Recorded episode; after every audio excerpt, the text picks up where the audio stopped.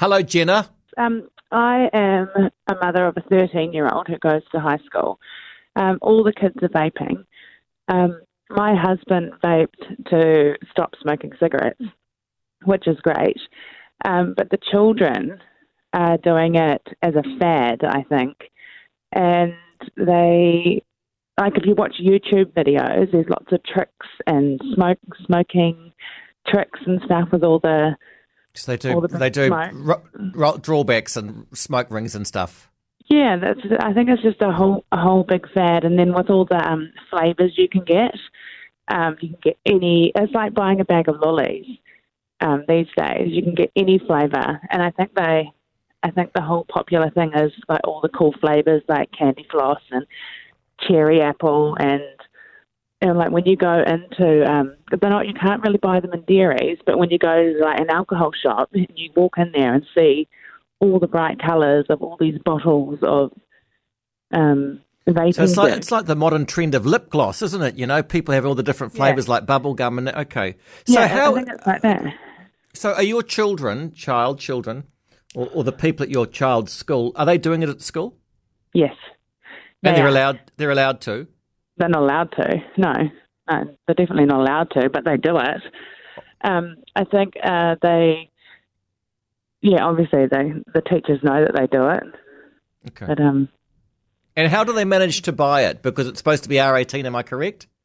Yes, it is supposed to be R eighteen, but um, I, I, when you go and buy, when you see it advertised in dairies, this the smoke, um, the vape things in dairies, they don't buy those ones. Those ones are for people that to give up smoking.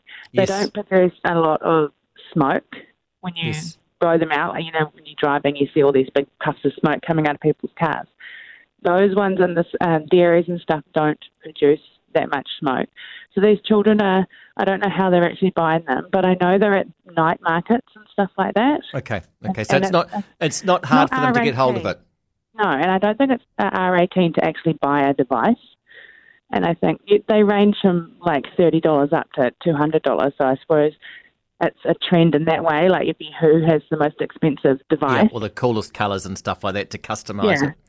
Yeah, So did you say, did you did, did you say your child was or wasn't vaping? She's not vaping, no. Okay. No, she's okay. only 13. But I, she's t- told me. And she knows her father uh, uh, vapes, but he, he's vaping to stop smoking. So he, she knows what it is. Did she Yeah. say whether the people that she knows vaping whether they are switching up to the nicotine to get more of a hit? No, I don't think she knows much about that. But I Okay. know a lot of a lot of the flavors and stuff. You can buy all of them without nicotine. So hopefully they're not actually getting addicted to the nicotine.